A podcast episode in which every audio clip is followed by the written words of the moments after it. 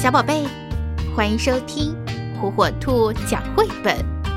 今天，火火兔要给小朋友们讲的绘本故事，名字叫《金鱼》，作者日本五味太郎，文图于志莹译，由河北教育出版社出版。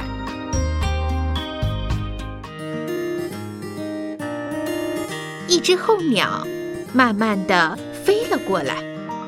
它飞到湖的上空时，吓了一跳。它停在村子里最高的屋顶上，尖声地大叫出来：“金鱼，金鱼！”但是没有人理它。这也难怪。那这里靠着湖边，谁知道金鱼是什么呢？金鱼，有金鱼。不过有一位老先生知道。因为他有一本关于鲸鱼的书，是鲸鱼呢！大家快去抓鲸鱼！大伙儿都一愣一愣的。鲸鱼是什么？老先生急忙跑回家，又带着书跑回来。身为渔夫，不知道鲸鱼，太丢脸了！大家看了都吓得两脚发软。哇，好可怕！好可怕！好凶恶的脸，还会喷水呢！大家一听，金鱼是可以吃的，个个又鼓起了勇气。既然是可以吃的鱼，当然要抓了。再怎么说，我们是渔夫啊。鲸鱼不是鱼，是哺乳动物。不过老先生的话，谁也没听进去。大家急急忙忙冲向了码头。全村的人都跑了过来，抓鲸鱼去！怎么可以让你抢先？大家争先恐后的跳上自己的船去捕鲸鱼。不管怎样，鲸鱼是可以吃的鱼啊！什么？鲸鱼不是鱼？谁管得了那么多？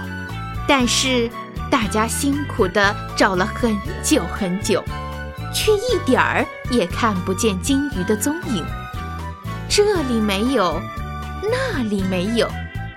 另外一边也没有，到处都没有金鱼的踪影，真是奇怪。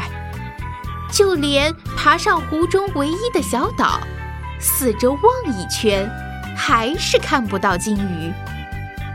把船划进湖湾里，找了又找，仍然没有发现。我们才不怕鲸鱼呢！跳进湖里找找看。往湖里扑通一跳。也没看见金鱼，往湖那边扑通一钻，还是没发现金鱼。鲸鱼出现了，这次绝对错不了。一群人听到，匆匆忙忙的就往对面划了过去。在这里还是看不见金鱼的踪影，唉，真可惜，没看见金鱼。我们不可以就这样放弃。大家决定轮流看守，从早晨到夜晚，从夜晚到早晨，一点儿也不放松。无论如何，非要抓到鲸鱼不可。但是日子久了，大家也渐渐不耐烦起来。那只笨鸟，会不会在骗我们呢？没错，它一定是在乱说。我们真的是被这只鸟骗了，不找了。哪有什么鲸鱼？大家伙儿都生气地说：“带我去看看鲸鱼在哪儿。”候鸟带着小孩冲上了天空，看，很大的一只鲸鱼吧？真的，真的呢，真的有一只好大好大的鲸鱼。原来那片湖的形状就是一只。好大的金鱼！